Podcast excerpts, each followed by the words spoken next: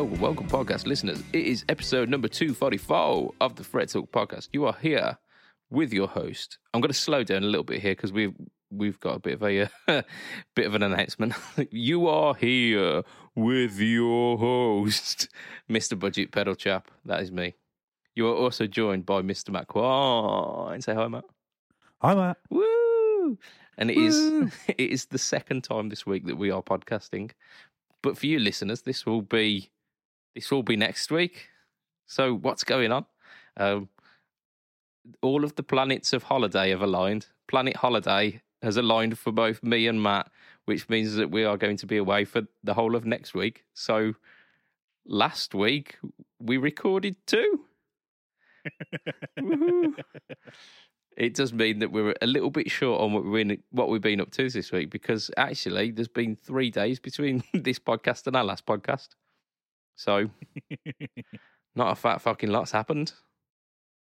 Well, no, not not. I assume so. Matt, what you been up to?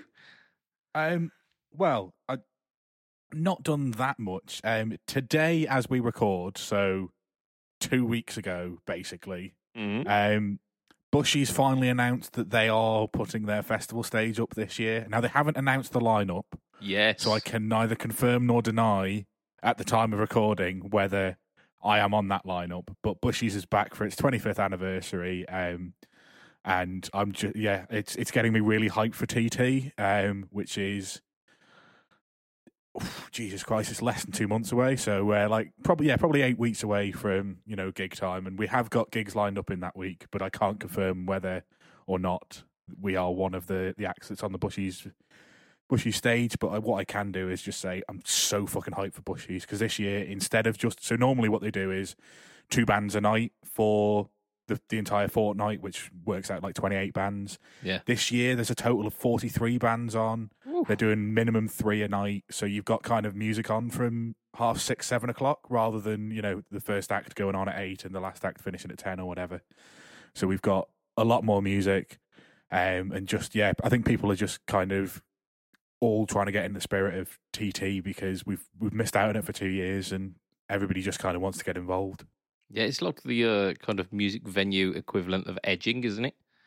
For the last three years, you've been on that precipice and just not being able to. And at the moment, like Bushy's are going, here you go, have it. Yeah, yeah, and it's it's just we're so happy. Like, um, I assume the announcement was made today because um, they got their license for the for the tent, so they've got they've got an alcohol license now. So get in. we know that they definitely have a like. Not only have they um, you know got the, the the plot of land, but they've also got the ability to sell some alcohol there, which is kind of key. Yeah, yeah, that's uh, the difference between the uh, an okay gig and a great gig, isn't it? Yeah, but yeah, so I'm just I'm really looking forward to that. Um, there's there's some big things planned, um, and uh, it like it's going to be interesting this year because there's a and so the, the I mentioned that the darkness are coming over. Yeah. They're playing another outdoor area that's never had a stage before, um, but it seems to be or what's been announced so far so far is exclusively like proper UK or, or worldwide acts. I mean, we've had we've had Nile Rodgers, who might come up later in the the thing. Uh, he's he's coming over. The only person from The Voice UK that has ever had a number one single, Becky Hill, maybe Becky something. She's she's on the stage. Jessie J, who did that song, About she's coming cash over. Cash money or something. Yeah, Price tag, that's it. Yeah, that's it. Yeah, she's coming over. Um, oh, and Primal Scream are the other one that's that's been announced so far. Now there was an, an April Fools because Know, I'm touching wood for the Isle of Man listeners, who is basically probably me. But um, Hmm. so we don't say rat over here unless we're touching wood. We say longtail. Yeah. And there was an April Fool of the Boomtown. The Boomtown Longtails are coming over. So I'm assuming it's an April Fool, but we're seven days after that, and it's still on the website. Oh, okay. they're down as the Boomtown Longtails. But it's all of the rest of them literally got announced and the tickets went on sale straight away. Tickets aren't on sale for that one, so I'm assuming it's just an April Fool that they've forgotten to take off the website. but I'm, Oh. I'm not sure. it's the Isle of Man's premium Boomtown Rats cover band. Don't tribute act. I mean, to be fair, the photo behind it is the original lineup of the Boomtown Rats. So, there you go. Um, yeah, but we'll we'll see. But yeah, so it looks like that stage has got UK acts with a local non covers bands, so like local original artists supporting, which is a really nice touch. Cool. And they they're kind of trying to find you know local artists to do the support slot, which is it's it's good that they're picking on people who are doing their own music. Like, don't get me wrong, I'd love to support the Darkness, but I'm not trying to like I'm not writing my own stuff, and I think it's great that they're showcasing Yeah. some original music rather than kind of just picking up the big bands and saying, you know, can you do the, fill in these slots? So yeah, I'm really looking forward to that. I've got tickets for the Darkness. I would have bought tickets to Nile Rodgers if they weren't twice the price of the tickets for the Darkness, but Yeah. um, I'm not. I mean, bearing in mind that it's an outdoor stage, I, I, I like I can go stand around a corner and listen if I really want to. yeah. Save that the- money, buy a pedal. Ex- yeah, it's. I mean, for for like those of you that want to know, it's a proper fret talk price. It's sixty nine pound a ticket. Nice. nice. But yeah, like I'm I'm not sure I can justify that for the two songs by Chic that I know. That's it. And uh, he might get get um get lucky as well. You might get a bit of that. Yeah, yeah, but I mean, like, I mean, if I'm like well enough in in money at the time and there's still tickets going, then I might pick them up closer to the time. But for now, um, I bought tickets for the Darkness, and that'll do me for now for for the acts that have been. They're still saying that there's more to come, but um, they've only got one more slot on their website of the coming soon, despite the fact that they're like it's a stage that's up for 14 days, and I think they've got six or seven acts announced. So. I don't know what they're going to do with the stage on the other nights, but Well, maybe wait this is the. This is the time that we we offer our services and say live fret talk. I mean, I'm up for it. yeah. I mean, to be fair, I'd do that. Absolutely. I mean, I'm, I'm not sure anyone would want to listen, but yeah. Like, what's our audience like on the Isle of Man? well, I could tell. I can tell you exactly. It's one percent of our listenership. And I think so it's I- me and yeah. occasionally Larkin who listens. yeah, I think, I think it's that. Yeah. Don't think we'd quite get the um like the darkness or chic levels of ticket sales there. yeah, probably not. But hey, it's always there. The offer is always there if they are listening, Absolutely. which they are not. We know this. The analytics say that they are not. Um, there was also something that cropped up on my Facebook today as well, actually, which uh, involves uh, involves yourself and your your local community. There was um there was mention of uh, a guitar shop coming to the uh, coming to the oh island. yes. Um. So yeah. So somebody announced on one of the local forums today. Um. They're looking to set up what's going to be an online retailer where they will offer next day delivery, and Mhm. also so that the online store they're hoping to set up within three months, and then hopefully by the end of August they're going to have an, actual location. And the first thing that they've done, the way they've announced this, is they've, is they've literally set up a survey monkey and said, "What do you want to see from this?"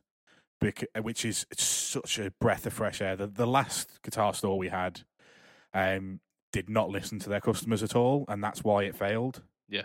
Um, and I say guitar store. It was a it was a music shop in kind of the loose end. You know, you had like pianos and um, keyboards and brass and drums and all sorts, and and that's absolutely fine. But what what the the last store did, and I may have slightly hinted to this with my response, was they would always be missing some of the basics. Yeah. And whenever you mention it to him, oh, I've, I've just ordered that. That'll be here on Monday. And then you go back in next week. Oh, the, the order's delayed. Oh, It'll be here on Wednesday. And then you go back in on Wednesday. And oh, there's been a problem. And you know, and it's it's it's simple things like nine to forty two gauge strings or a patch cable or a, you know an instrument cable that's ten foot long. Yeah. like j- just lacking in those things. And um, That's your bread and butter as a guitar store. That is surely. as, as any any music store, if you haven't got picks in stock, strings in stock, um, instrument cables, Yeah. XLRs, if you haven't got those things to hand, what's the point of me? Why am I not going on Amazon or going on GAK's website or Anderton's or Yeah. Gear4music? Why why would I choose to shop local if I can't get the basics? Yeah, because I mean, the the reason you would shop local is to support to support them, and if you're paying like that little bit more, you're like well, at least I'm like propping up this store um, by giving them my business, and I can get it there and then. But if you if you're not getting that, then you're like, well, my option is the like the bigger bigger shops. Yeah, and I've actually literally I, I shared the post and um I I'd commented below and I've actually literally in the last five minutes had a response from the person who's setting up the store saying that she agrees with the comments that I've added and said that their focus wants to be on stocking the essentials but also supporting um the education market so like having tutor books in there they're going to have an area for rehearsals in there as well which I think is a, a really good step of we don't have that many rehearsal spaces on the Isle of Man, and most Yeah. of them are focused on the other side of the island. So this is on this is in Peel, which is the opposite side to Douglas. And I don't know of any. I think there was one rehearsal space that I don't even know whether it still exists anymore. So to have another rehearsal space that's not kind of in the central town is, is a really good idea. Yeah, Um, and the other thing that they've said that they're looking into is amp repair, and I am so hyped because if they can get that sort of, because I said, look, even if it's a case of you know you you work with somebody in the UK and you can get discounted shipping rates, Yeah. because shipping a valve amp is not cheap, yeah, especially ridiculous. on and off an island, like where everything goes up in price 40 50 percent when you're shipping it because it's got to go either on a boat or on a plane. Yeah. Um, and yeah, they like if they, if they look into getting that. I mean, I'm, I'm in two bands, both of whom have had PA problems in the last twelve months. Yeah. and I've got a graveyard of amps in my bedroom where like it's a pain in the ass for me to put the the van on the boat. And if I put the van on the boat and the guy can't fix it within 48 hours of me dropping it off, the chances are I'll be coming home and then I can't collect it. So like, it's really inconvenient. But if there's a, a service over here, I will happily support support the shop just to keep that service in.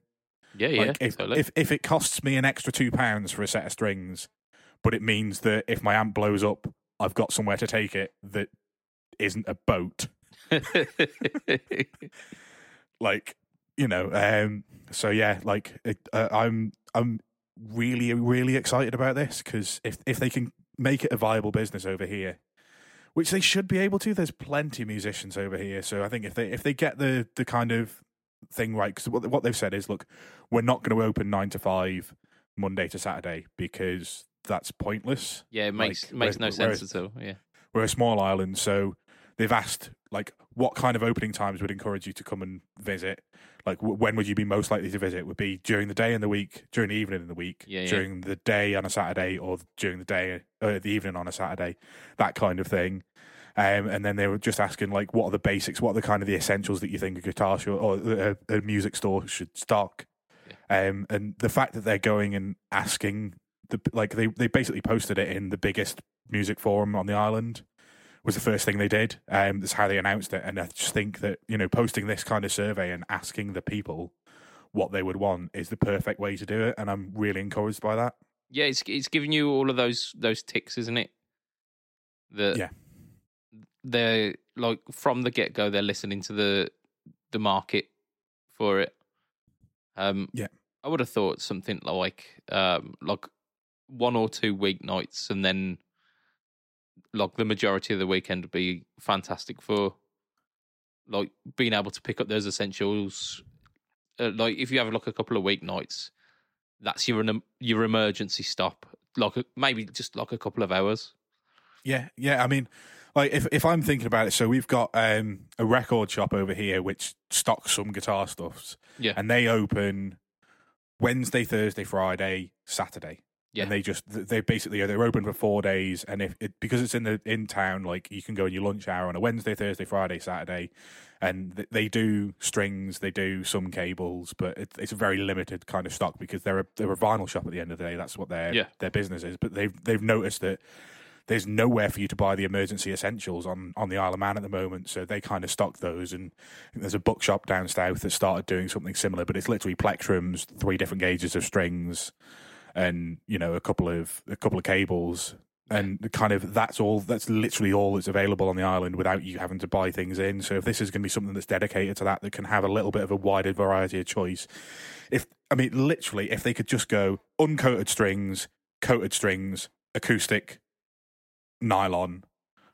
Yeah. It would just yeah, just and you know, just just give you that kind of option. It just just to have that again. Like it's it's so disappointing that we don't have that, but when we did, it didn't function as it should have done, and that kind of killed it. Yeah, well, I mean, it was it was sealing its own fate by um pushing back the the customers. It was uh oh, we'll do that next time. We'll do that next time, and not being proactive about it. Yeah, and the thing is, like, it's all well and good that you're you're stocking a four thousand pound Martin on the wall, but if I can't buy a a, a set of twenty dollars, the twenty pound strings, yeah, yeah. like I'd like I'd pay I'd pay an extra four quid for a set of Elixir strings if I could just walk into the shop and give you a twenty pound note. Oh, absolutely. Okay, it's a pain. It, it- like it, it's a little bit over the top, but it means that I don't have to go online with Amazon, especially with the Elixir strings. Like I don't have to have a look a, li- a little bit deeper and find out whether they're fakes or not. Like it just, yeah, it, it. I would absolutely use a local store, and especially if they're going to offer the option of a one day delivery. If so, if it's not an emergency, Yeah. but I know that if I order it today, it'll be in the post today and sent out tomorrow, and it arrive at me tomorrow. That'd be perfect. Yeah, that'd be wicked, wouldn't it? Oh, Yeah, I'm excited. I'm excited like- for it. It's yeah, I'd like just having a music shop again, and oh, I, I'm not even. I don't even want them to stock like Fenders and Gibsons and you know guitars, and I, I could go out try guitars again and to go out and try amps again. I'm not really fussed about that. Yeah. they're going to have a second-hand guitar section or second-hand instrument section, which would be again perfect because if you want to sell a guitar over here, you've got to do it on you know the buy and sell sites. Yeah. or you've got to do it on the you know the, the, the exchanges for the UK, and I don't particularly want to ship a guitar to the UK, but if I can go somewhere and say you can take a ten percent cut, cut if you can sell that, Yeah. then it's just it takes all of the hassle away for it, from, from me. So again, why wouldn't you take advantage of it? Yeah, and it makes it makes everything safer as well, doesn't it? Because like you you really don't know who you're gonna be meeting when you when you see like a, an advert on a marketplace. Not that I've ever had any bad experiences, but there's there's no there's no safety there unless you decide that you've got to meet in a uh, like a public place. But then if you're selling a guitar and you're meeting in a public place, how do you try the guitar? How does the person buying it try it out if they want to? Oh, I've, I've done So- that before. I've, met at a, uh, a service station and like pulled the guitar out and strummed a couple of chords and went, yeah, that'll do. Um, but it's Yeah. not ideal. Yeah, I know what you mean. Yeah, and like I, I mean, I used the second hand section in there a couple of times in the old in the old guitar shop or the music shop that we had, Yeah. and I would use it for both buying and selling if if if it came to it. Um, it just like I say, it just takes out so much of the hassle. You don't have to think about things, and you'd have to arrange time where both of you are free. And Awesome. yeah, I'm, I, I, if it, if it, if it comes to fruition, I'll be absolutely over the moon. Indeed, indeed. Yeah, I'm I'm I'm excited about that as well because I know that I remember when you were saying about your old guitar shop and you were just it was always followed by a sigh. it's like it, it is there, but yeah. Mm. Yeah, whereas this seems like something to be genuinely excited about. Yeah, and it, it seems like it's somebody who cares about music and who cares about the fact that we haven't got this that wants to make it a viable business, so, and they're not just kind of going through the motion, which is definitely what it felt like with the old store. hmm Yeah, from everything you told me about it, it was definitely that. Um, Yeah, and I- I think the old one was some, somebody inherited it from somebody else, and yeah, it, Oh, it, it had a, it had a good reputation, and that disappeared over time. yeah, yeah, it was started by someone with with genuine passion and love for it, and then it it became a burden to someone else. Yeah. So, oh, Yeah, pretty I'm- much. I'm having to do this again. So um, we usually do um, a lukewarm hot take after our what we've been up to because I've I've got I've got nothing. I'm, I'll be honest. I have between last week and this, I I pulled out my um my Gibson Midtown and played along with that Santana tune because it was one of the ones that I've got to do for band practice. But there's really not much to not much to say there. It sounds like a Gibson, plays fine. I still remember about as much of that song as I remembered before. So it's all noodly bits anyway, isn't it? it is, yeah. I, I was trying to get some of the uh, some of the licks quite close, um, and I remembered more of the solo than I thought I did. So that to me is an absolute win. Yeah. Uh, so I've I've nailed that one. I don't need to practice that one again ever. Um, But yeah, we usually do our uh, lukewarm hot takes at this point. But for this week, we're gonna we're gonna freeze it. We're gonna put it on hold until next week because what we usually do is we wrap up what happened last week and we do a little round like um a, a catch up. But it hasn't been released yet. yeah, you So- guys don't know what the lukewarm hot take from last week was yet. I mean, you do now, but now you don't. Yeah, yeah, yeah, yeah. No, you do. No, you don't. What? What? Yeah. Upon upon recording of this podcast, it hasn't been released, so we can't say who won. Um, although I think Josh is uh, he's gonna struggle this week. I think he might do. yeah, poor lad. Like, don't get me wrong. Actually, I think it's it it, it like if you need a loud, I think like the things that are against it are it's too versatile and also it's hundred watts. yeah, Who needs that? it's a bit like a um a Mesa, isn't it? Yeah, But in a Marshall.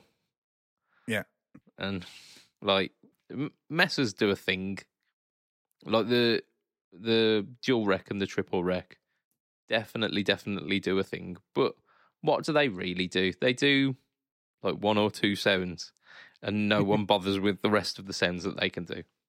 Yeah. So it's pretty much it's pretty much that. But we'll we'll see. We could be proven absolutely wrong, and our podcast group could be full of uh, JVM fanboys. So yeah. Good luck with that. yeah, good good luck, Josh. this week might be your week. Spoilers, it won't be, but we'll see. Uh, so we got no we got no hot take, but we have got an abundance of news. Uh, we're going to start it off with. I don't really want to start it off with this, but we shall. Uh, Acorn Amps are a company, so I hear. They've released a pedal, what is also an amplifier, a flamp, if you will, uh, that is called the Solid State. So this is based on the recorded tones of Josh Homme from Queens of the Stone Age, because he pretty much exclusively uses, I believe he uses a pair of them, um, but this is just one, I guess, uh, a Peavey Decade. Yes, because we've all heard of those. Yeah, I mean, I know of Peavey amps. I've I've seen I've seen the Bandits. I don't I don't agree with it. Like people say the Bandits are the best um best solid state. I think they're a hybrid actually. I think they've got like a um a valve preamp. But I've played Peavey Bandits and just they're not they're not good. They're re- Yeah, I mean, I've not played a Peavey played played a Peavey bandit, but I've heard Peavey bandits and yeah. never really been like, oh, that's a wonderful sound that is. No, I mean it's it's better than what was around at the time. It, it was better than like the the Marshall MG. It's probably about the same as the Spider um Mark Three. I think would be around that time. Mark Two, Mark Three. Um, they they were fine. Like they were they were more dynamic than those. They were less digital sounding because they were actual solid state circuits. But Yeah. they weren't like if you could get a better amp, you would.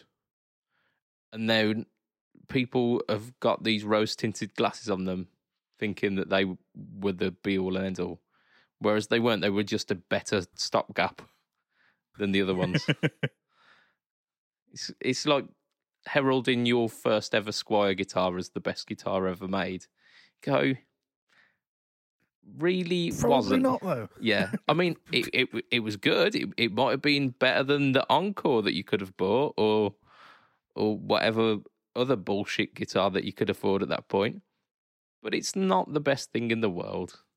Once you could afford something a little bit better, you you did, and then you played that, and you forgot about the Squier. So Yeah. Yeah, the Peavey Decade, I assume, is something very similar. We didn't really get them too much over here, I think. Peavey I'd, I'd, I'd never heard of them. yeah, Peavey are not a particularly big brand over here. Um, No. like the, the the big hitters, the like the Delta and the the Classic, uh, the Valve King as well. They they they've permeated through. Yeah, but I like those ones are basically just a cheaper version of Fender amps, aren't they? Like that's what they're purporting to be. Yeah, yeah, like the yeah the Delta and the the Classic are the the Valve King. I've not a clue what that's. Yeah, but I mean, like I, I think basically the the Delta and the the Classic kind of became a thing over here because it was get the Fender sound on a budget. yeah, and yeah. then once Peavey kind of had the market, then you know people were thinking. I mean, they're they're legitimately good sounding amps yeah. for the price for the uh, uh, absolutely for the price point. I'm not sure there's there's much around that's as good as a classic thirty. I mean, I, I still use one live, um, and I've had the opportunity to buy the Fender equivalents like the Hot Rod Deluxe and the the Blues Deluxe.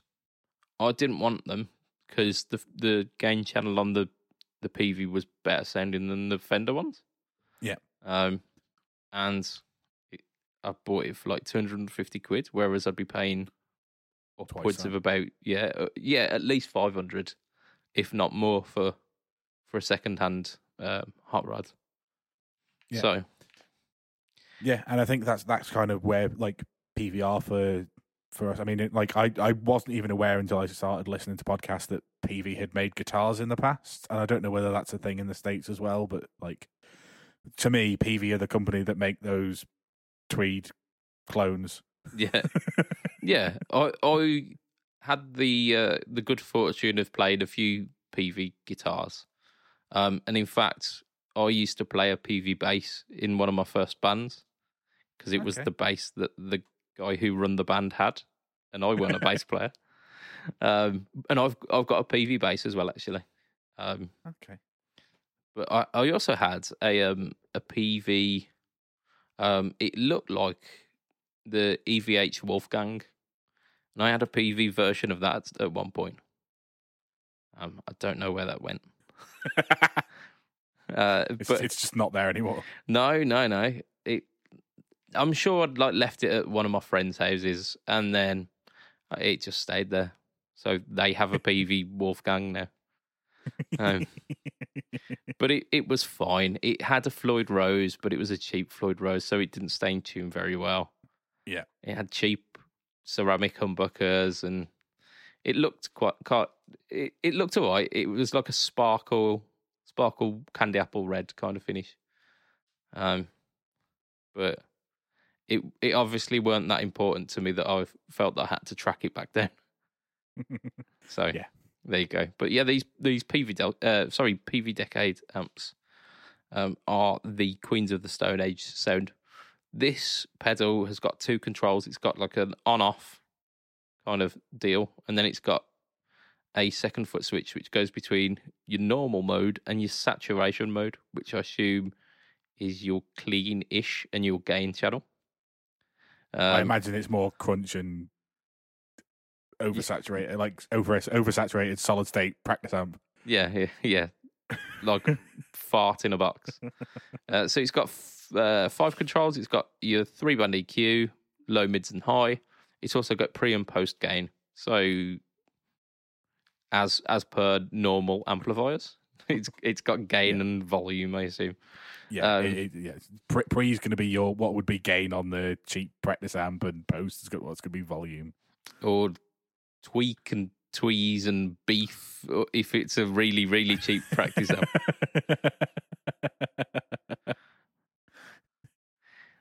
Giving you Oh, a dear. shout out to all those uh, BB Blaster amp players out there. I mean, I was lucky enough. my first guitar was a Ibanez GIO, and it came with a 10 watt practice amp from Ibanez, and it was it, they were labeled bass, middle, treble, volume, and gain. And I. I didn't even have that stupid little push button that some of the other brands had. Oh, so it was just like one channel, but then Yeah. you can ju- you You, turn you turn the yeah. gain down and the volume up to get lots and lots of headroom. clean volume, and you swap them round when you wanted lots and lots of gain.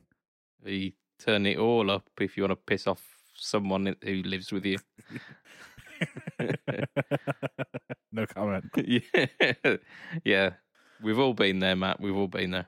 Uh, so I guess like this is it's a 10 watt um preamp. It's 18 volt in. It's two hundred and ninety nine dollars. So it's quite a lot of money.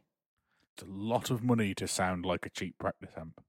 yeah, I mean, you I- probably buy one of the amps for that. I was couldn't going you? to say, is that more expensive than one of the amps?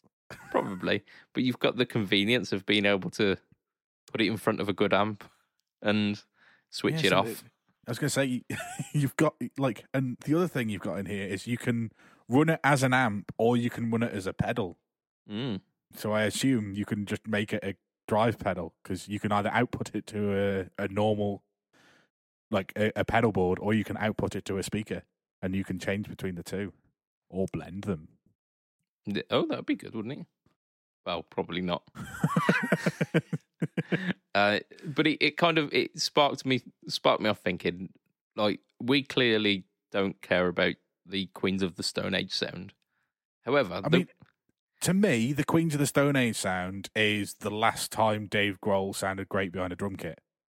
Yeah. for that for that album, and that's all really like. Uh, don't get me wrong, I really enjoyed that album when I was seventeen. I probably haven't listened to it in about five years, but the the the thing in the thing that sticks in my head is the drumming because Dave Grohl just sounded fucking incredible doing that kind of music. Um, but I, if you make me think about the guitar tone, it takes me a while, and then I think, mm, yeah, the fact that it's not like the thing that's that's in the forefront of your mind would suggest that it's not the best thing about that band.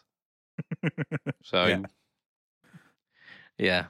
So, if we flip it on its head, if if you were to get a a stomp like a floor amp that made the sound of a classic album or a classic guitar player, which would it be?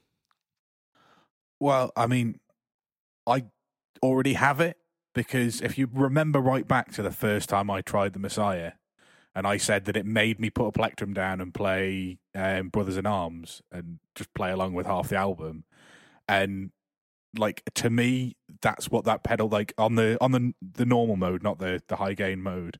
Yeah. Just it, it like I don't know whether it was because I plugged a Les Paul into it and I just happened to not have a pick in my hand the first time I plugged it in. But like the the first things that I was doing, and this was this was even into so this was into my um my audio software running Wall of Sound, but like it just get like that gave me that kind of feeling, and I just spent an hour and a half playing along to you know to Dire Straits stuff, and then found some of the other sounds within it. But um, I guess if I had to like create a new one, or if I had to pick an album that I'd want to sound like, I'm really gonna struggle now. But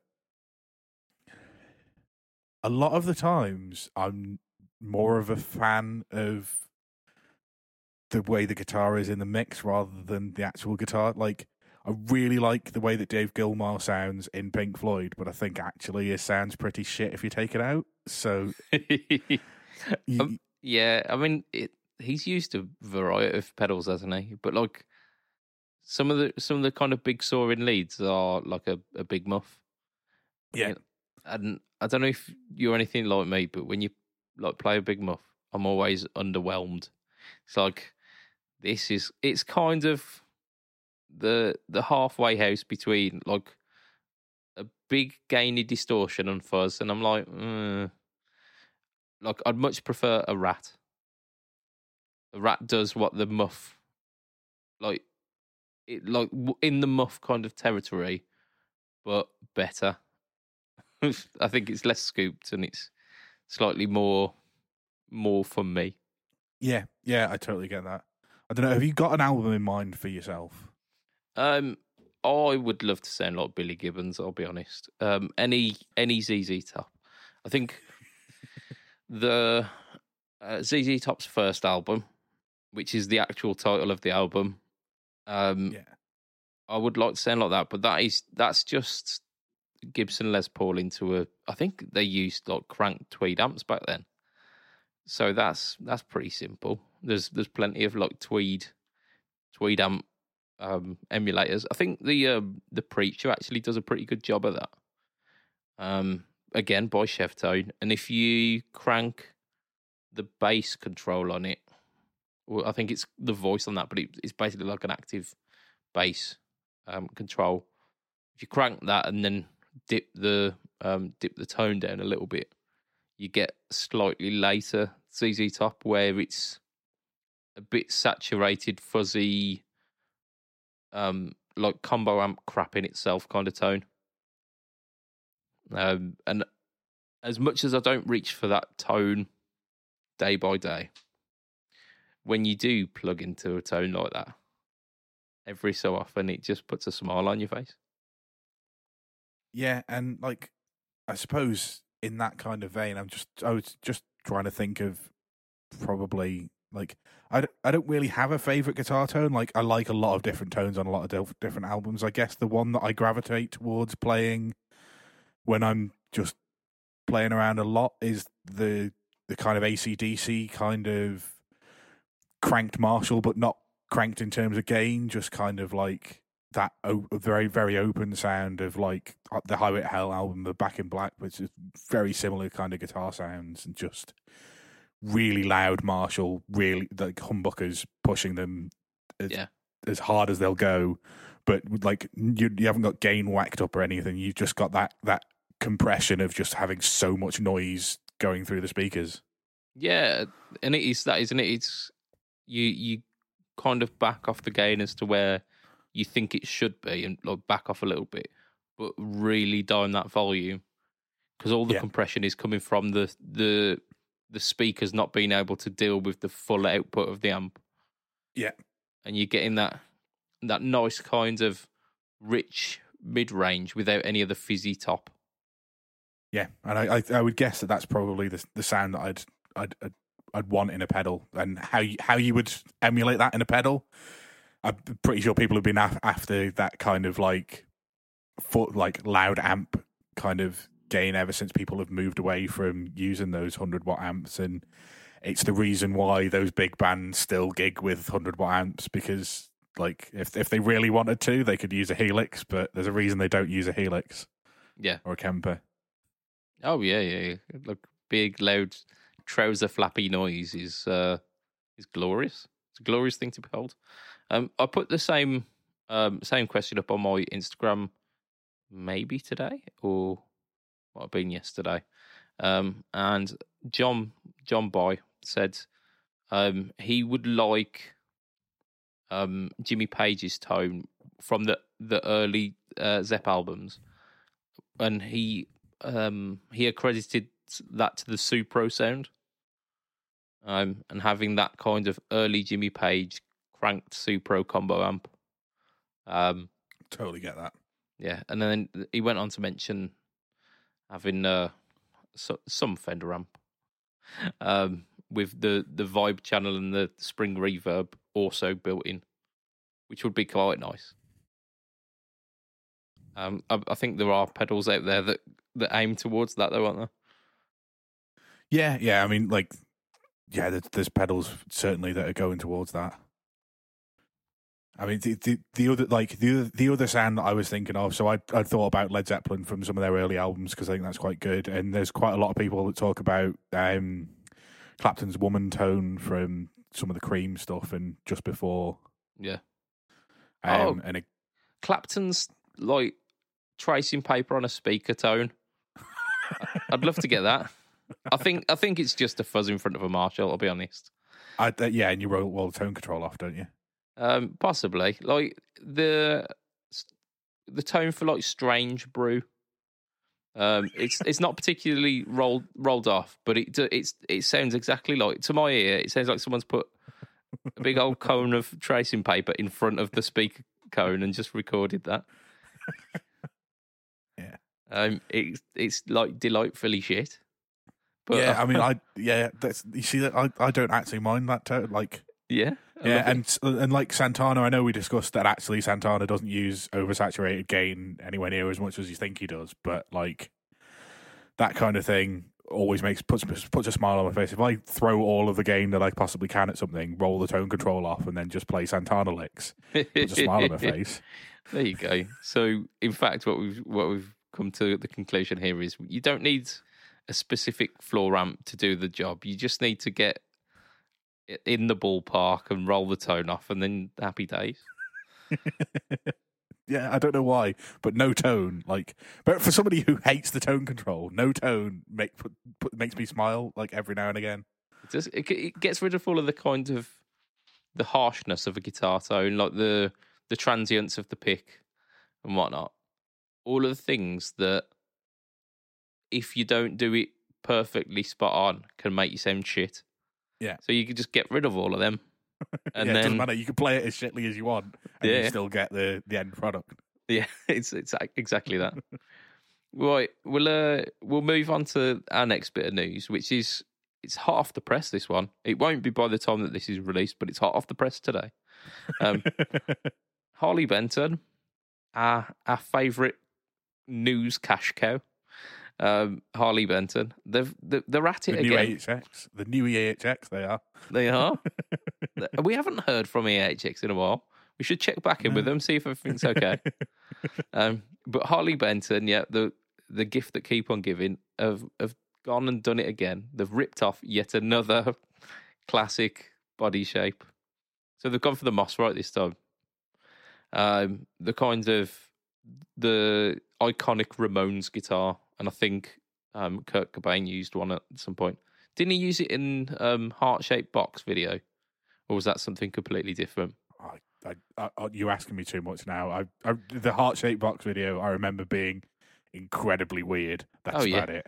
It- So I mean, it wouldn't surprise me if there was a Mosrite instead of a normal guitar on there. yeah, but it, it weren't the only weird thing, so it's kind of offset by everything else. Um, so yeah, just to kind of describe the the Mosrite shape, um, for anyone who's like drawing a bit of a blank, it's a little bit kind of Strat meets Les Paul, I guess. It's it's upside down strat though, isn't it? Because isn't the bottom horn longer than the front, or is that just because the rest of it's wonky that I think that? Yeah, possibly, possibly. but he's yeah, he's got he's got two horns. It's not it's not a single cut, but it's also got a fat butt at the bottom. Yeah, Um, but it's it's got this weird kind of bezel top as well, hasn't it? It's like almost like two layers of body. so it's it's got like the normal body shape, and then and then where you'd perhaps see binding, it's got like another kind of inch of body. Yeah. uh, which makes it like really weird and unique and quite cool. Um, but yeah, so they've they've done the MR series, they've done the MR Classic and the MR Modern. So the MR Classic is a basswood body, maple neck, roasted Jatoba um, fretboard. I don't know why why the Jatoba is roasted, but there you go. It looks all right. Twelve inch, um, twelve inch radius, C modern C profile, I think it was. Um, neck. So kind of what you'd expect from from it. Chances are it'll probably play better than a normal Mosrite? Because they were absolute dogs. Uh, yeah. That's the, the only thing I know about the Mosrites is even the Ramones couldn't get them to like like stick around for very long. They got they didn't play them for very long, did they? It kind of was like in the corner within about five minutes of the start. Uh, which oh, kind of just to kind of yeah, the Mosrites here. We've played a song. yeah. Okay, let's get the Let's real guitars Get, in. it over there because even like it's so so out of tune that even we can't use it. yeah, and yeah, if the Ramones are complaining, my gosh. Uh, so the it, it would appear that they've kind of fixed fixed that. I'd, I'd assume they're not going to be as terrible.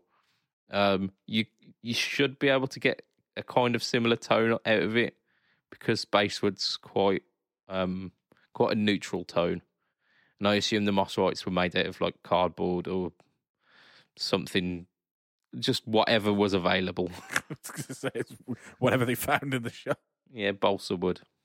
So it's probably not going to be the most kind of tonal imprinting wood. Um, so we got that. We've got the modern kind of ups it a bit. So it's now got an ebony uh, ebony board rather than the roasted Jatoba. It is. Uh, it's got a Wilkinson VS50 two point tremolo system. Um, which they look really cool. They're they're like the um the really slim line um tremolo systems with like the Yeah. individual saddles. like the quite quite long, chunky saddles. It looks really look really well made. Um, they've also got stainless steel frets on this one as well. So Trey, Definitely Trey. Trayvon, yeah. So you, some would say like a, a vast improvement over the um, the Mosrites. So the uh, the classics are two. Let me let me just check. Two fifty nine. I think it was two fifty. Uh, two forty nine euros. No, two hundred and nine euros. What? The classics. Uh, two hundred and nine euros. Uh, sorry, two hundred and nine pat. Sorry, I'm thinking in sterling. Okay, tell, tell me in sterling because we'll we'll keep that as a. I've only got these in euros. So yeah, so I've got the the classics. Two hundred and nine, unless you want. There was one of them that was two hundred and twenty-two, and I can't find it now. Oh, maybe that was in a different currency. Yeah, they're, they're all. So the classics are two hundred and nine, and the moderns are two hundred and ninety-three. So 200 and 300. yeah, I mean that's that seems like a, a fair price for for that kind of And the the classics have got P90s, and the modern ones have got humbuckers. Yeah, they've got P ninety sized humbuckers, haven't they? But they like weirdly they're both um, not Roswell pickups. They're both Artec. They're they're just P90s in the the classics, or at least the one I've got here. They're actual P90s. They're not humbuckers. Oh, do Yeah, you mean y- them? Yeah, the modern. Sorry, Yeah, the moderns. The like moderns a have got P, hum- P90 yeah, it's a P ninety. humbuckers. Yeah, which Sorry, means yes. that if you do want to replace, like it if you, your y- options. Well, I mean, it, it means that you're going to replace like for like, so that you can you can get a P90 in there if you wanted the P90, but also wanted all of the modern accoutrements. Yeah. because chances are that's the thing that you'd change out of it. Because if it's got a Wilkinson trem system, that's probably going to be all right. It's probably going to have decent tuners. It's got stainless steel frets, and it like if you wanted that P90 sound, then you could upgrade it to like some Duncans or something, and it end up being quite a solid guitar then. Because I, I, I don't mean to shit on Artec, but who? yeah, I mean, yeah, I'm looking through it, and it's like, yeah, the it's Wilkinson hardware all over, including Wilkinson locking tuners. And at that point, like, yeah, what you're going to change is probably the pickups. Yeah. from like you say, Artec. Yes, I've heard of them before. To be fair, it's the ACH ninety Alnico five humbuckers. I, I remember um, Axesrus selling some Artec humbuckers, and they tend to curate their uh, their kind of cheap parts quite well. But- okay, so there's a possibility that we've got some, you know, fairly fairly decent pickups there, but I, Yeah. I, I mean, I, I guess like if you're spending this kind of money on a guitar, you've got the option to go, yeah, I don't particularly like it enough, and to find something that you do like. So, I mean, you you've saved a lot of money, so you can go away and spend that on, you know, pickups, or if you decide that you want to change something else, then crack on. Indeed. So this is the question then, I suppose. Harley Benton have um, shamelessly um, ripped off so many body shapes and so many different guitars from from past and and present. What is a guitar shape that we would like to see emulated in the Harley Benton lineup that hasn't been already? Well, that we, to our knowledge, hasn't been already. Because who knows by this point? I mean, for anybody that listened to our Gear of the Year podcast, they're probably not going to be surprised that I'm saying this, but the the, the Jag Stang in that kind of formation in, in with with those type of pick rather than because I think they do a, a a Mustang or a Jaguar kind of shape, but they Yeah. kind of stick to whatever Fender was putting in those kind of guitars. But if they did a like Kurt Cobain Jag Stang style Jag Stang, um, I'd I'd I'd be all over that for a Harley Benton one. Yeah, and and they have done stuff like that before, where they've done the exact Prince um, Telecaster. Yeah, that was the, th- the thing that I was thinking about. you remember that? Yeah, they even put the leopard print fucking. that they did. I think Yeah. for for me, it would be a Danelectro um, double cut, the old Jimmy Page DC Yeah, yeah. DC fifty nine, is it? That's the one. Yeah, because I had one, I sold it, and when I bought it, it was like 160 quid. So it was really, really cheap, and I sold it for for about 90 quid, I think. And ever since, the they're like three, four hundred quid on the used market. Climbing. They And keep yeah. climbing. If you want to buy one new, they're about 600 quid. And I'm like, I know that guitar is not worth that. It was so much fun and I loved it to bits and I sold it and I shouldn't have. But it is definitely not worth that. Yeah, it's it's not a six hundred quid guitar. Like Yeah. Eh, I, Whereas if, I I see those and I think out of tune.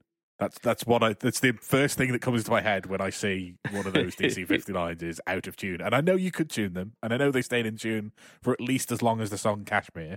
But I mean, yeah. I mean, my, my one even had a, like an aluminium nut on it as well, which was just asking for trouble.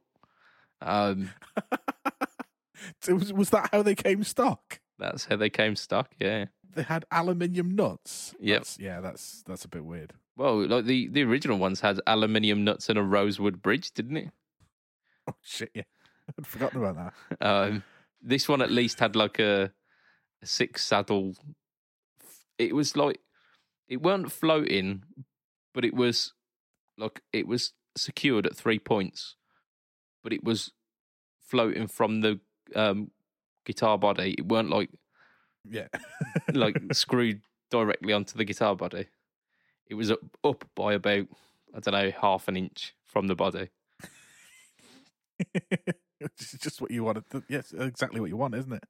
Yeah, I mean, it's like a similar kind of principle to like the stop tail um, bridges because they don't sit directly on the body. Um, but it was ju- it was just a bit weird. But it was all those quirky bits to it that made it quite interesting. Oh, and the fact that when you bent the strings, sometimes you'd hear the creak of the of the aluminium nut. nut. Yeah, You could you could hear it creaking behind it. Oh, it was it was something else that was. But if if Dan, uh, sorry, if Harley Benton did like a Dano Dano style guitar, oh, I'd be so happy. I'd be so happy. I don't think they'd be able to get away with it, but I was gonna say they. Yeah, I think. um I think yeah. That's that's. Um, I mean, I, actually, I don't know. I guess most of what they're doing at the moment is either. No, because the the Taylor one is a direct rip off of a guitar that still exists. So Yeah, why can't they just they do a moved the DC pick, fifty nine? yeah, they moved the pickup just ever so slightly. I, I mean, just do a DC fifty nine, and instead of putting the fucking lipstick pickups in it, put Telecaster neck pickups. Oh no, it has to be those weird. Uh, Yeah, but just drill the holes wide enough that somebody can get a lipstick for it. Yeah, I suppose. yeah, that would be that would be great. I mean, if they wanted to move the position of the pickups, because the the DC has a bridge pickup and then kind of a middle pickup. yeah, it's um, it's definitely, it's definitely not a neck pickup. I can tell you that. yeah, well, they, I mean, if they want to do a, a, your signature one, they can do the middle one and the neck one. Ah, oh, that'd be so good. yeah, again, Harley Benton, hit me up. Hit me up. I, I'm not going to ask for much commission on this. Not going to ask for much. And it has to be in that weird, like, matte finish midnight blue that I had my uh, my Danelectro in. That, that can be my signature. That's just weird. Why? That's just it's. Why is it not? Why wasn't it black and white? Why wasn't it black and white? I bought two, didn't I? I bought one for me. I bought one for Yeomans. Uh, and the, he had the black one because he, he's a massive, massive uh, Zepp head. And Yeah. I went, you, you can have this one because I know you'd appreciate it more. And I had this weird blue color one, and it was it was cool. I just I want that guitar back. Is I think the uh, the crux of this. So um, Harley Benton, make sure that happens, or whoever bought that guitar from me, sell it me back for ninety Give it quid. back, will you? Yeah, I mean, I'll, I'll buy it back for what what you paid, but it ain't worth much more than ninety quid. I can tell you that. Or or at least like give it me back for a week. Let me realise that I don't actually miss it. and then I'll complain in 10 years' time. Uh, so we've like a got solid plan. it does, doesn't it? Right, we've got a little bit more news. Got a little bit more news. KMA, KMA pedals, a, a pedal company that you didn't know existed until about 40 minutes ago. Yeah, I, I mean, Uh. I think I'd heard of them, but I'm not sure.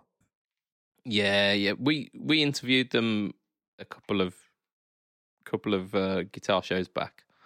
Um, when they were releasing their phaser, which was like a, a big old chunky boy uh, enclosure, and it had it was like the most phasery phaser you ever did hear. Okay. Uh, like super super in depth. Had three controls. I can't remember what it was called, but I, I know they had. Um, they have the worm. They have. I can see the pictures of like the the the pedals in my mind. I can't remember any of the names. Um, but the like really kind of creepy graphics on them, which is really cool. Um, they last uh last month they redesigned the worm to the worm two and made it in into a smaller enclosure and like more pedalboard friendly.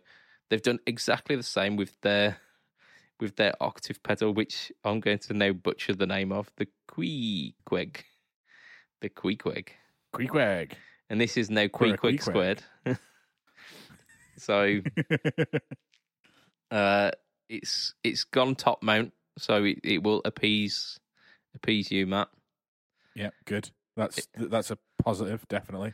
Indeed, it's now added a sub octave to the um the octave effect. So rather than just being octave down, it's now octave and sub octave, and you can you've got a little mini toggle which allows you to switch between the the one octave below, two octaves below, or or both. And then Okay. it's basically just a one knob pedal, which is a mix. So to my mind, this this springs to mind the like modified blue box that I've got, which is I believe it's like a Jed's Peds one, um, which has basically got the same, but also with one of the controls being a fuzz, a- fuzz that I don't particularly get on with. so it's doing that without tethering you to a bad fuzz. Um, so, is this one of those passive octaves, or is this like you know the one that you have to put after a pet, like the old style octaves where you have to plug it in after one of the fuzzers and turn the fuzz on at the same time? yeah, no, it's not one of those because it, cause it's powered. Oh right, okay. So you could you could have literally a clean signal going into this and nothing more. Yeah, yeah. Oh, it sounded like ass, but Oh yeah, yeah. no, don't don't get me wrong. I know that's not what it's designed for, but I I always like those those passive ones. Just put me off. Just it put Yeah, you off playing guitar ever again. Like Yeah. I, I don't think I'd put one on a pedal board because what happens if I accidentally try and put it on without the thing in front of it? I think it just don't work. But Like, does it unless it- your signal? No, no, no, no, no. It just it just allows you signal through it because I think it works on the principle of like dividing the harmonics of your signal, Okay. but it only does that if it's it's receiving like a high impedance signal or something. so if it gets a standard one, all it does is slow it down. So you just get a bit of lag. yeah, you, it's like you're playing through treacle. Um, yeah, the, there was that octo, the octopussy, I think it was, or the octopus w- with two s's, something like that. By there was a company who did that. Who made the octopus pedal? I, I vaguely remember talking about it. Yeah, there was. It's But- got no. I don't think it had a It switch on it, or it might not. It might have had controls. It's got to have had a switch. I can't remember, but it. I was I was very tempted to buy one at one point, and they did, um, the Octopus XL, which was a a um a powered version of it, Okay. it and it was in a weird, um, hexagonal. No, octagonal. It was it was that band that, that brand from Brighton. Um, It was. oh my god! And it's the they did the fuzz pedal that um, that the guy from the Black Keys uses, and it was The called the King Lion. Fuzz. No, there was a King Fuzz, and then there was there's something else. Uh, and th- they did an octopus and an octopus prime, which was the fuzz pedal built into the the octave pedal. What was the? Yes. If I put octopus pedal, That's it. Go for it. We no, can do this. Bigfoot engineering. Bigfoot engineering. Yay! We got there. We got there. Bigfoot. Yeah. Sorry, sorry, people at Bigfoot. Um, it's late. I mean, that's my excuse, and I'm sticking to it. Yeah, it it had a foot switch and no control, no knob on it. Yeah, yeah, because it, and it it, was a just picture of a cat with eight legs. It was, was, the yeah, artwork. Oh, yeah, yeah. yeah, kind of weird, like et- Escher um, cat, because Yeah. the the legs didn't all lead somewhere. Yeah, Yeah. yeah, it's a Yeah, really yeah. cool pedal. It's it's, it's got like weird, weirdly kind of cult following to it. Like people know about it, and it's not particularly a massive company. So cool. Yeah. But yeah, so it yeah, I think it's along those same lines, but without being passive. Um, okay. Similar principle, but powered. Uh, it's 125 quid. So for an octave pedal, mm, not too bad, I guess. Yeah. And it's like it's it's not a like a, it's it's more of a boutique brand or a, a, a it's not the kind of like your standard mass produced off the shelf kind of thing, is it? Yeah. Uh, and you'd you'd be paying that for uh, like a digital octave pedal, wouldn't you? Like a OC five. So Yeah, it's don't it- buy an OC5. I know I know Lee said they were awesome, but just listen to the videos. It sounds like a bad chorus pedal. oh man, I, I I've yet to try one in, in real life, so I'm, I'm going to hold I. I mean, I haven't tried one in real life, but the Boss promotional video put me off the OC5. The in-house Boss's own promotional video for it, and everybody was going mental for it. And maybe I'm, maybe my brain is just broken, but I heard a bad chorus pedal when he turned that on, um, and I might be misremembering, but I remember saying that at the time, so I doubt I was re- misremembering like two days later. And I just remember that it sounded like it had split the waves and then detuned them rather than dropped them an octave. Maybe it did. Who knows? Um, yeah. Sorry, I know I know that wasn't the point of what you were saying. Yeah, I think so. You, you you got the option, haven't you? You can go for this um, analog version, or you can go for a bad chorus. Um, those those are your or you can go for a different digital option. Y- yeah, yeah. There you go. Um, we've got one final bit of news because I don't think we're going to mention the Maxon because it doesn't. There's no no news there really, is there? They've released the TS9 again, but in a different color. Um, as we as we alluded to a little bit earlier, Nile Rodgers. Nile Rodgers is in the news this week. Nile Rodgers of Chic. And nobody said that since about 1980. Hey, he did that thing with uh, Daft Punk. And if we look up how long ago that was, uh, well, that was 40 years ago. Shit. Uh, No, I, I reckon that was 2011. Yeah, we, we're talking a good decade ago, this is, aren't we? Daft Go on. Get Lucky. 2013. So it's less than 10 years ago. It's pretty Just- much a decade. yeah, it's pretty much a decade. And I, I class that as new music. Fuck. yeah, that's definitely new music. Yeah. It's not. It's not. It's a decade old. had the, had this discussion um, with so I my partner's birthday is on my partner's birthday is on Saturday, and I was in the records because we've got a record player now.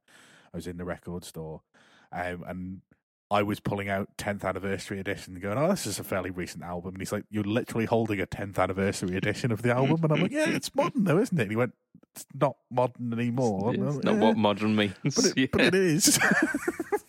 Yeah, don't- like, that's yeah. literally it says 10th anniversary edition in the top corner. I'm like, yeah, I mean, but it's it's modern, isn't it? And he's like, no. And I, I kind of got into a discussion about it. Like, there is no modern. Like, if you want modern, you've got generic pop that sounds like all pop has for the last 30 years, or you've got stuff that doesn't sell, or you've Mhm. got rap.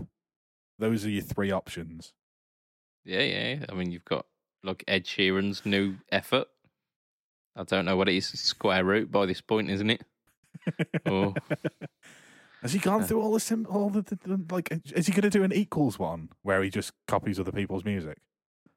I think that's the one he's on now. Equals because he's done. He's he- done all does of he the. actually have one called equals? I think so. He's done all of all of the standard ones, and that that was about that was probably ten years ago by the time he did that. Um, and then Well, I I know that uh, he today settled. Uh, sorry, didn't settle out of court. Took someone to court, and well, somebody tried to take him to court for cloning their song, and he proved that it wasn't a clone, and that was settled today. He, he got away with it. I mean, he But, he. uh, there's a lot of that going on, though, isn't there? There is a lot of that. I mean, he's also had to pay out in the past where he has been caught taking bits from other. But this guy's uh, so this is what gets me. The the the guy, whoever he is, he's a rapper from London who I'd never heard of, and his song is called "Oh Why," and he says "Oh why, oh why, oh why," and in one of Ed Sheeran's songs, he says "Oh why, oh why, oh I," and he was kind of trying to claim that Ed Sheeran was copying him, and uh-huh. I I just don't understand like. It wasn't of shape of you, kind was it? That oh I oh I oh I oh I. Yeah, yeah, yeah.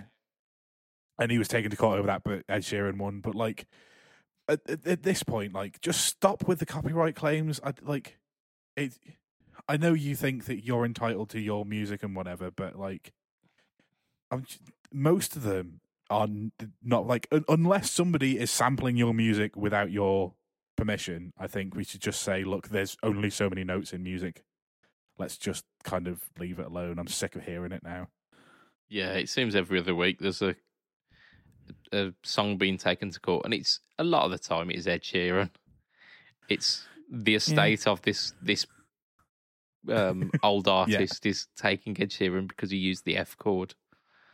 Like, no, he didn't use the F chord. He used a he used an E chord and a capo.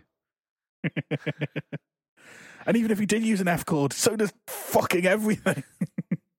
Just Exactly. because you struggled to play it, you had to use the capo.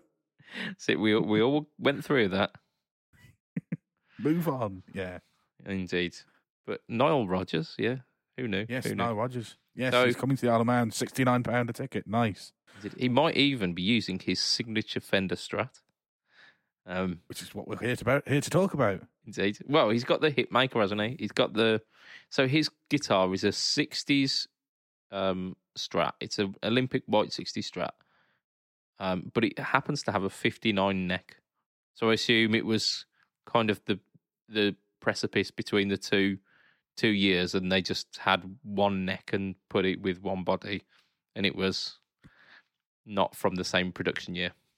Yeah. So he's got the the the thing about 60 strats uh, about the the bodies that they were slightly smaller and that their contours were more extreme they would look a sharper contour um i'm down with that i i need more of a ambitious belly cut these days so Yeah.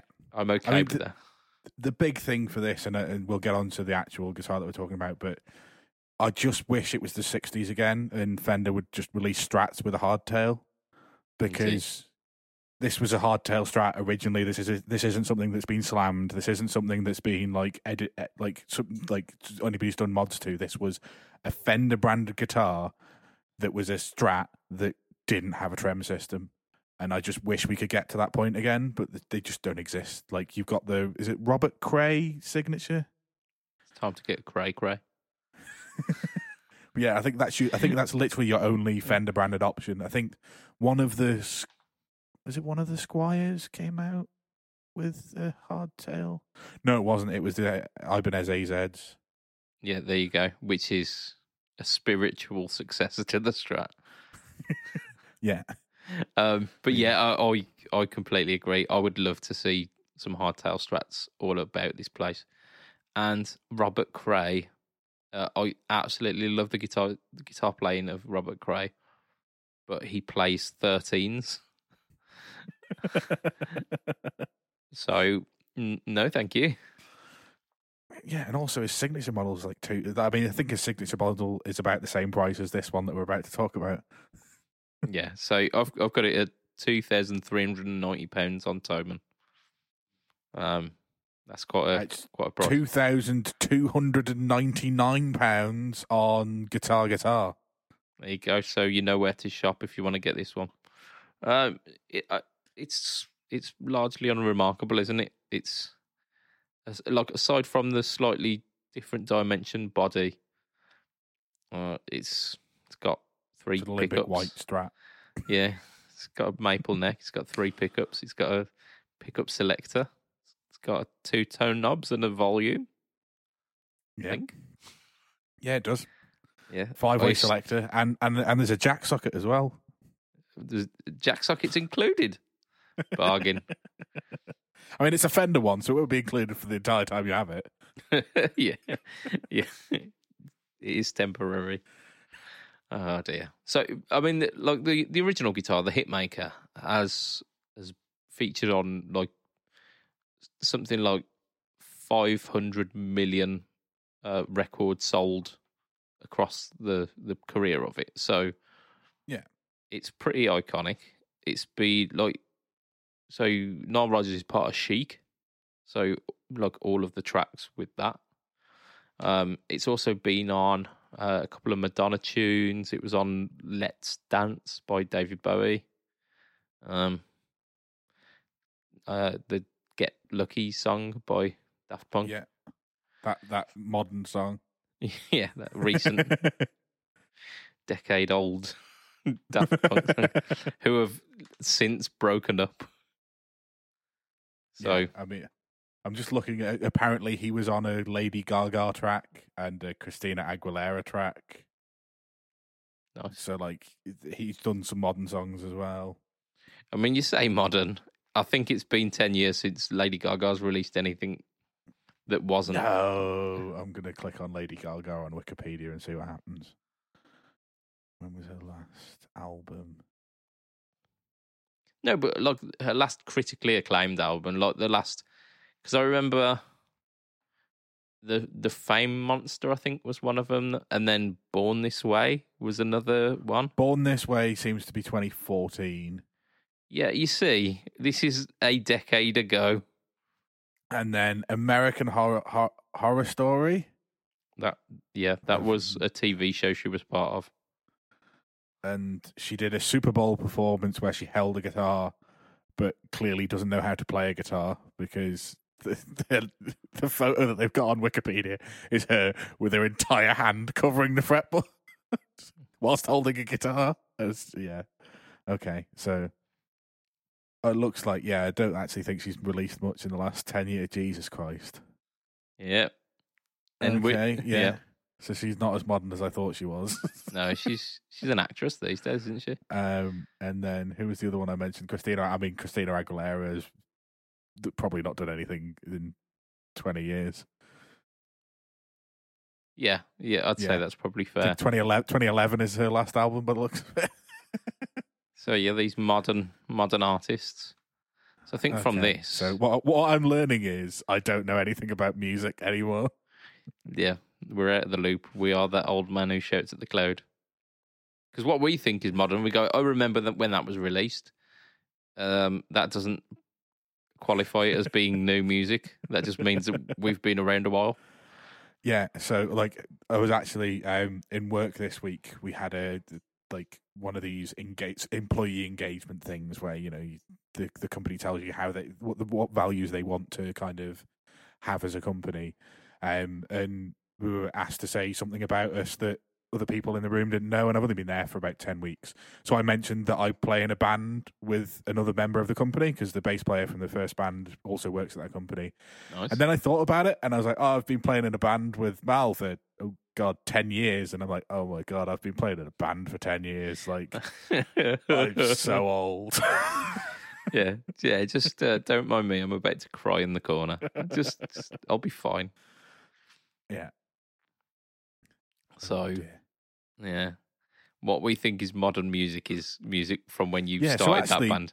Nile Rodgers probably hasn't played anything fa- anything that recent.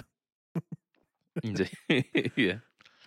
Um, but there you go. He's getting he's getting a signature Fender. Um, who do you think needs a signature guitar that doesn't have a signature guitar currently? I mean, I'm going to throw it out there, and I'm going to say Joe Bonamassa. Does that mean I have to respond with slash? Indeed, it's top trumps. Um, this is, isn't it? I mean, like if I'm thinking about signature guitars, like there's not many people that I are iconic guitarists that that don't have a don't don't have a guitar. Yeah, guitar companies are, are hot on that, aren't they? They are. I mean, I guess you could you could go for some of those kind of. I mean, personally, for me, I'd I'd love to see PRS finally do a Davy Knowles signature because he's been one of their signature art or their endorse endorsees or whatever you want to call it for for the longest time. And all right, he you know he uses a vintage telly a lot of the time on his tours, and he's used like vintage strats and stuff, but he always has a PRS and whether it's for one song or the entire set he'll play. So I would love to see PRS do a Davy Knowles just so that I can say there's finally a Manx person with a signature guitar. Yeah, uh, fuck it. Give like make a Silver Sky version of a vintage telly for him. Yeah, yeah.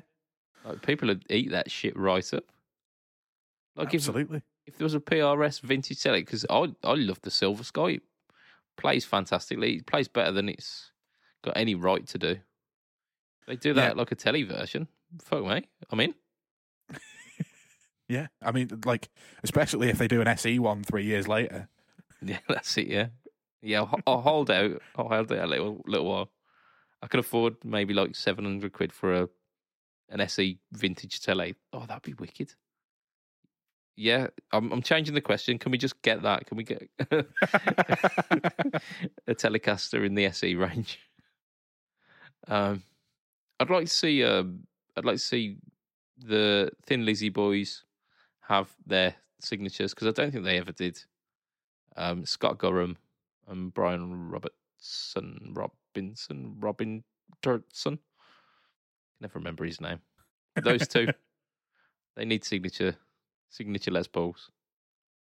I Yeah, think they m- they might have uh, might have missed the the peak of the popularity of that one yeah. by one or two years. Yeah, just, just, just a little bit. I mean, Live and Dangerous was only released 15 years ago, surely. surely. No. Yeah. Yeah, definitely. So- I mean, was that released just before or just after Phil Lynott Oh, died? lo- Because I, no, that was well before. That was kind of mid 70s. I know it was recorded, but was it released that early? Yeah, yeah, 'cause the, they released a, a live album after that. They released uh, Live, Live.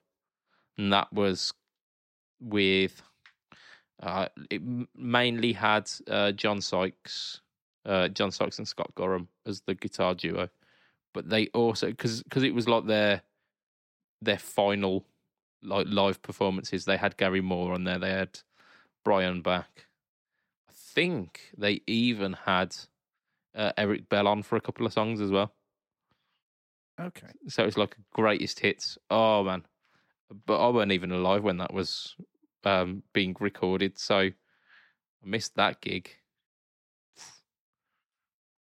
I would love to have seen that. Yeah, I mean, like, I I could talk far more about bands that I wish that I could see, but there's dead members now than I could about bands that are still around and all of the members are still alive. I see, yeah, I struggle Like- with that. yeah. I could I could name the majority of like the the members of quite a few bands from the seventies. If you asked me to name any of the members of Coldplay, who I believe are still around. Chris Martin is their singer, Yeah, yeah. and I, I, I only know that because he also shares a name with a footballer who is also called Chris Martin. yeah, look, he's he's the high profile version, isn't he? He's he's the one. But like, Um, I mean, I would say that I'm a fan of the Arctic Monkeys. I quite like a lot of their stuff. I know of Alex Turner, oh yeah, shit. but who are the rest of them? D- Alex dunno. Turner's mates. And like for the longest time, like I was I was quite into Muse, and I could name.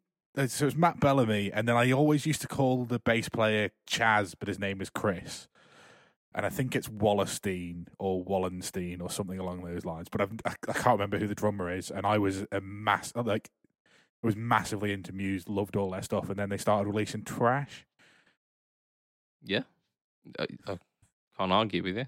and I I've mean, it- it all- yeah. It all kind of homogenized, didn't it? It all became the same songs over and over again.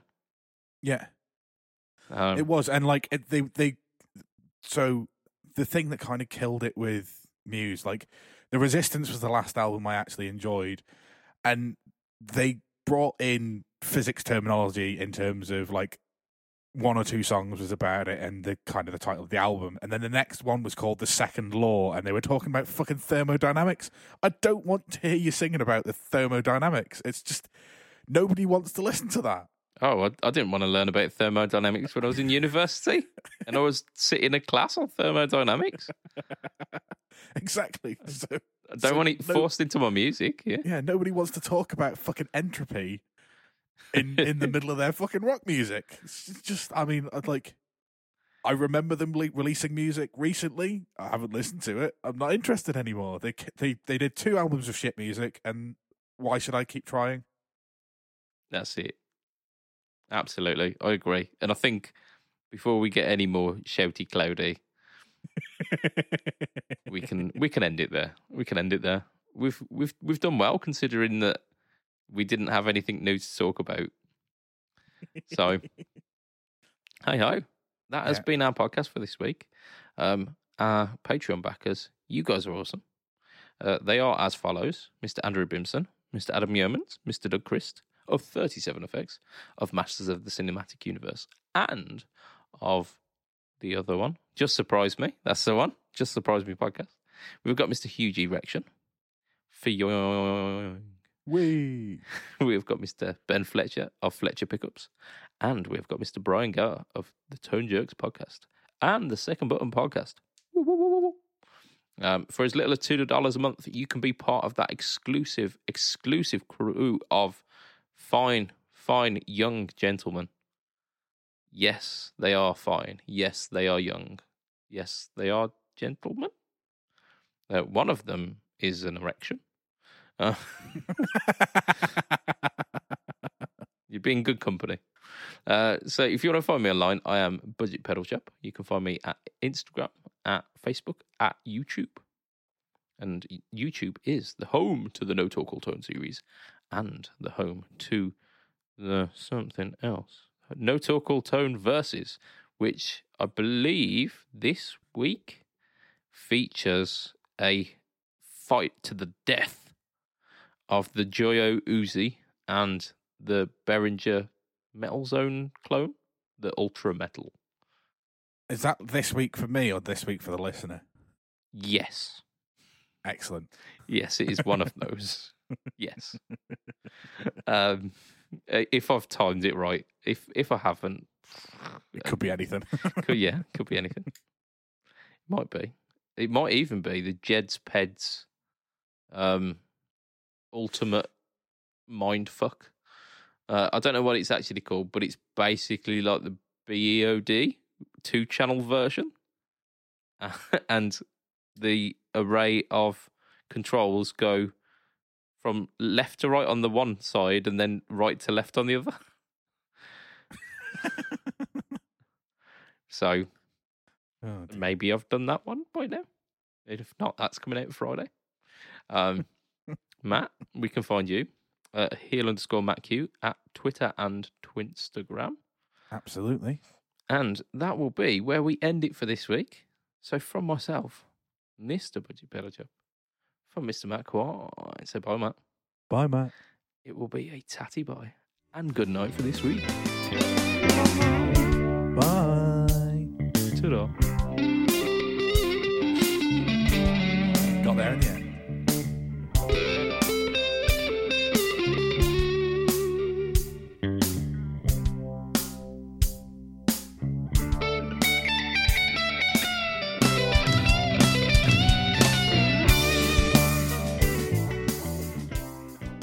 Why should you never argue with left-handed people? Go on. They're not right.